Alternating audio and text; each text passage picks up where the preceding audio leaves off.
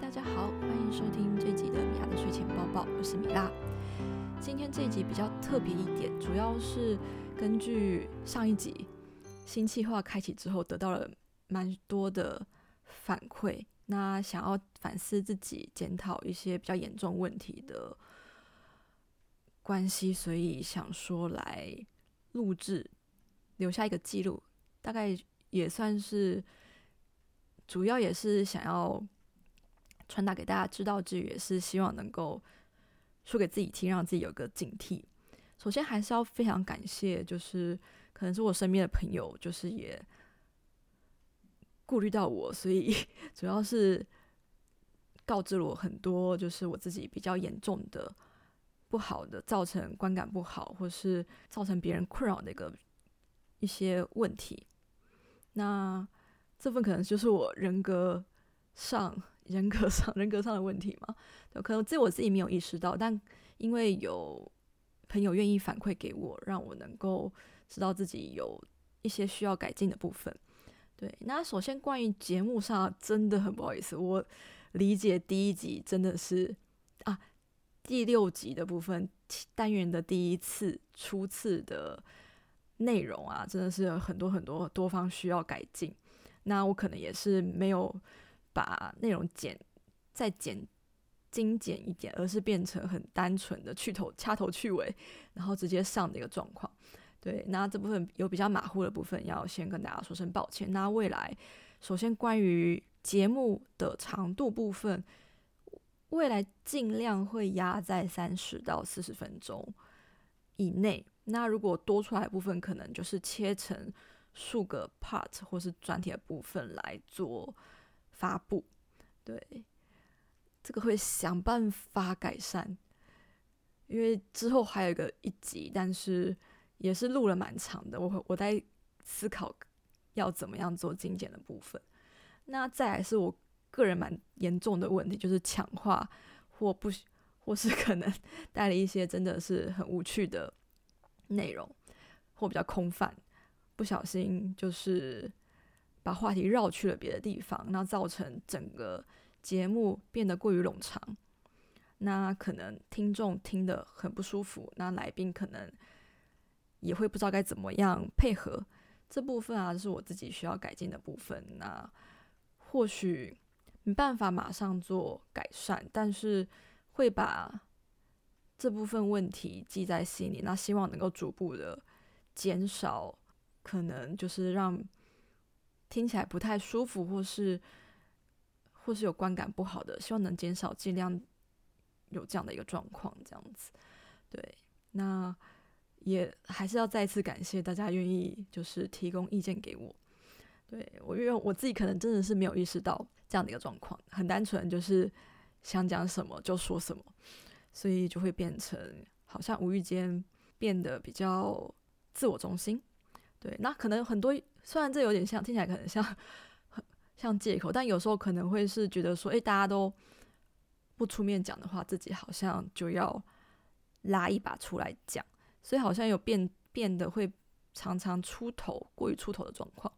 那其实我有在担心，但只是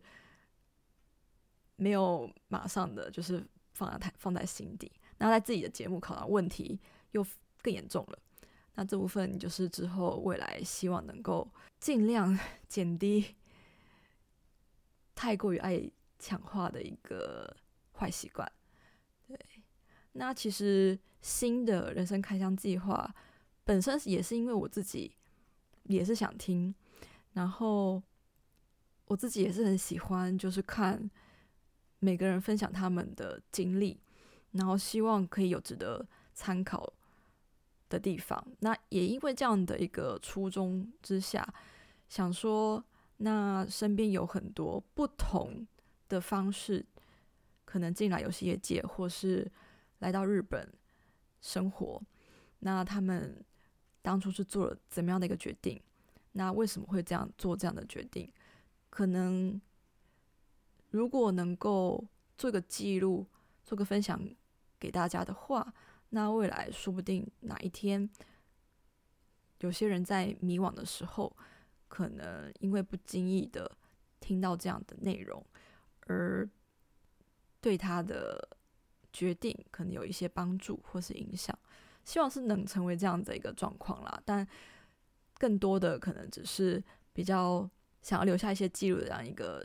想法会比较更多。对，那可能未来也要自己就是另外再开一个集数再聊吧。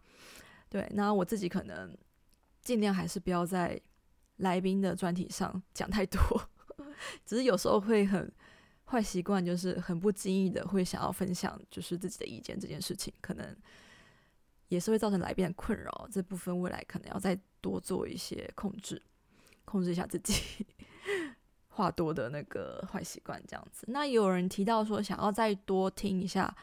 就是关于芊芊配音的部分。这部分其实我也很想听，因为我自己目前为止也是没有听到太没有听到太多分享。所以之后有机会的话，可能在另外约时间，希望能够就芊芊上配音课，然后他理解的一些业界状况，来另外再聊一集。那时间上也是尽量会控制在就是四十分钟以下，不然真的会太长。大家也会听得无法注意力集中。好，那关于反思的部分大概是到这边为止，还是要非常感谢啊！就是有一些我当下看到会有点难过，但是我知道我也会意识到，的确是有这样的问题。那只是我当下做出来的行为上，好像自己都没有注意到这样的一个状况，但需要有人来跟我说。那我也收到了，就是非常感谢，愿意有人愿意花时间。打了真的很长一篇一篇文章给我，然后我也看到了，然后也会思考看看未来主播能够做怎么样的改善，对吧？可能毕竟自己现在做这个节目比较不会这么频繁定期的推出内容，大部分都是有空闲的时候才会去录的，比较随性的一个状态，对。那未来也请大家多多包涵了。那最后有另外有一个蛮久之前的问题，因为之后还没有回复，所以趁机在这一集做一个简单的回应。对，首先这有一个有一题真的好久了，真的很不好意思，就是有有听众提到说，他目前是在日本一间不到二十人的小型游戏公司上班，然后职务是美术相关。那近三年都是以外派的方式到别的别公司的手机团队、手机游戏团队支援，那也有考虑过转职问题，所以他想要问一下，目前常听到的转职案例都是关于游戏企划方面的转职经验，像是城市美式美术之类重视专业能力的职位，除了展现自身实力的作品集之外，在面试上是否有需要特别注意的地方？会和企划不同吗？我因为因为我自己也不是美术出分出身的，所以我可能无法给太低前线的，就是实际上的建议啦。对我只是只能分享一下，就是我周遭朋友或是我自己听来的一个状况。我感觉如果美术或是美术上想要往上发展的话。沟通能力或许是一个会是一个非常重要的一个技能，上下沟通跟横向的沟通都会非常重要。那除了如何就是迅速的理解传达客户的需求，以及对上的沟通，以至于向下管理这部分，可能会都会是一个蛮重要的一个课题。对，那加上因为。比较多可能刻板印象就是在艺术工作者或是美术设计上比较平常比较不需要做太大的人与人沟通这件事，可能比较多的是接受到诉求之后，那根据诉求设计出客人想要的产品这件事情，那人与人之间的沟通的。部分可能就会偏向，就是在初步接收提案的时候会需要沟通。那这这这是只是就是可能在交提交作品时，要怎么好好的传达自己为何会进行这样的设计，这部分的能力、简报能力、沟通能力，可能也是相对重要的一环啦。那面试上，我相信面试官啊，可能。希望能在面试中看到的基本沟通能力，或许也是一个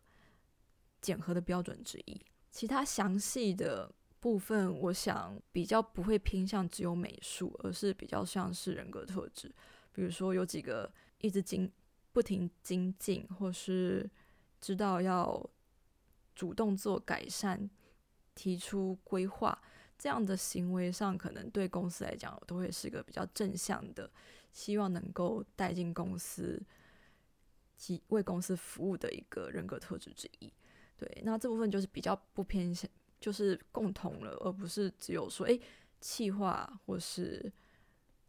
管理职才会是这样，需要看这样的一个人格特质部分。好，那这边我可能回复的比较笼统，也不好意思，因为我对美术的部分比较没有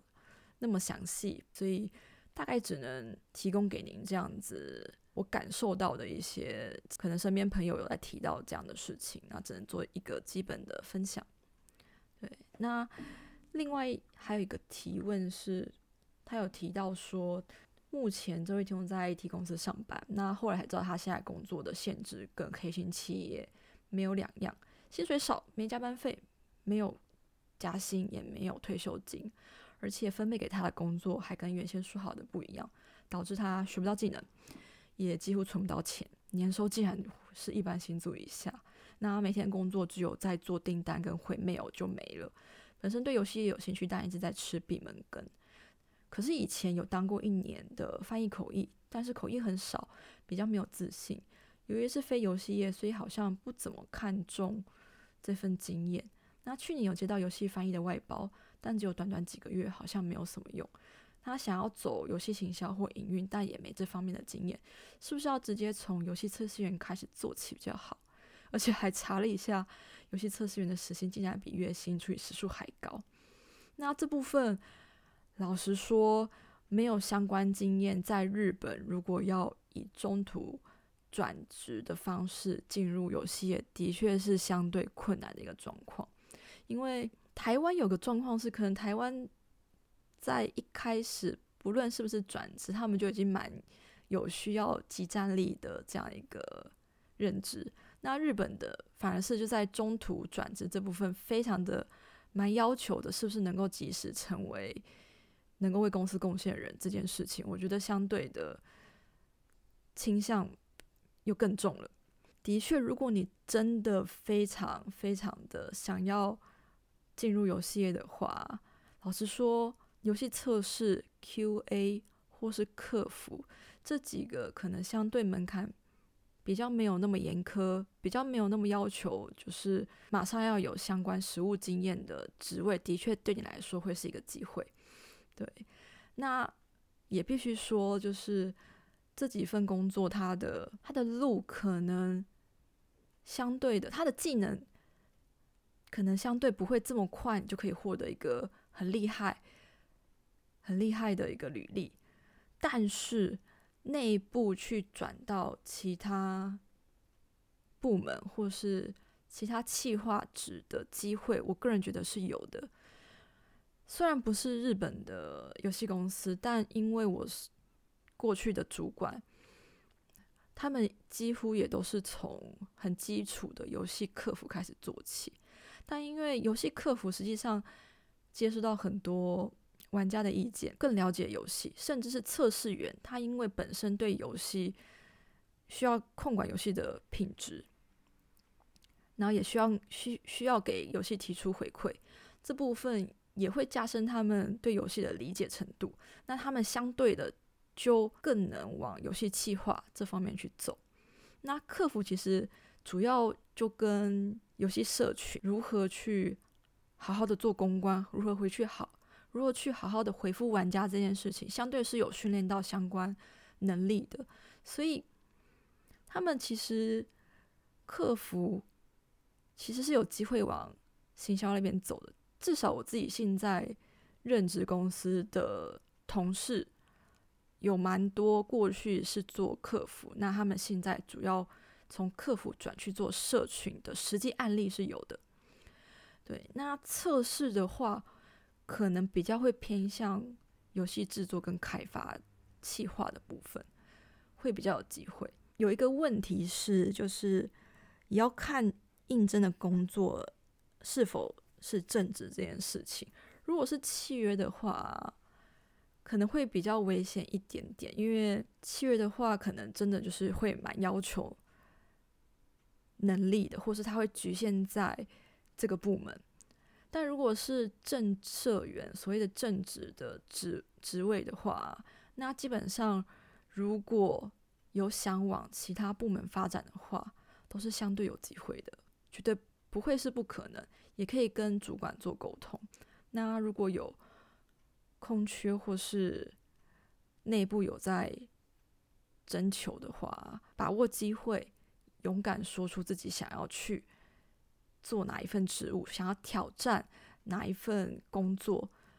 只要说出来的话，主管一般来讲都会必须要去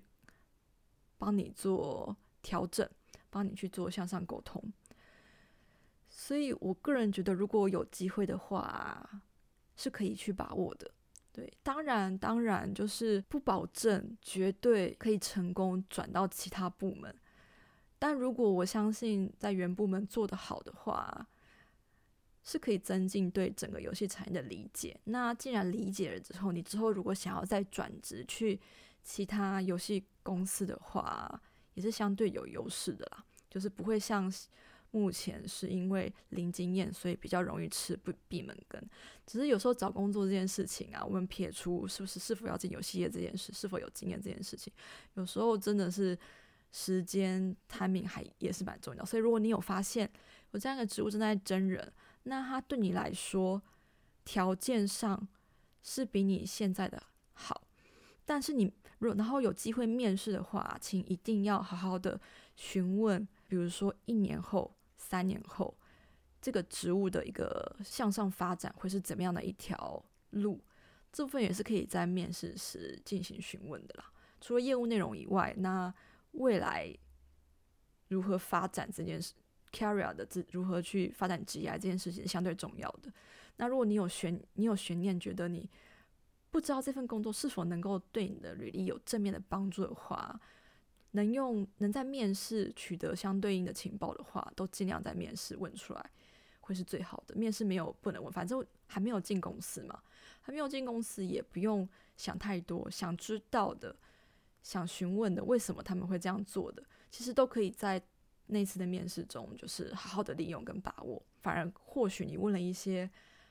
平常不是那种比较僵化的面试问题的话，反而会给他们留下一些不错的印象，也说不定。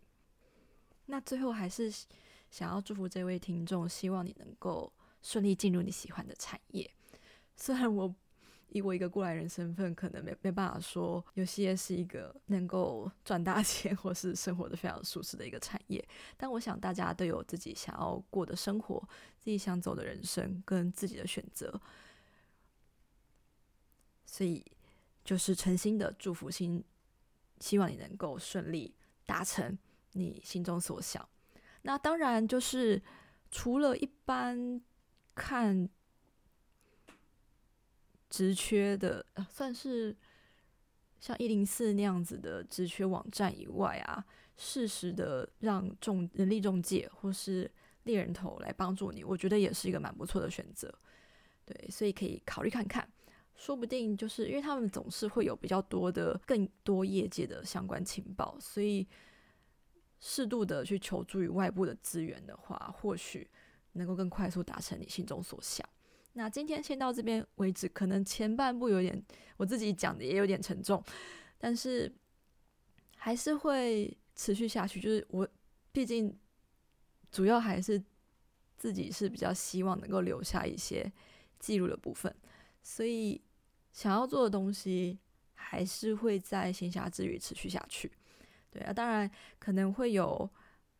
喜欢不喜欢的部分，那这部分也就都是虚心接受了。那有一些坏习惯跟问题的部分，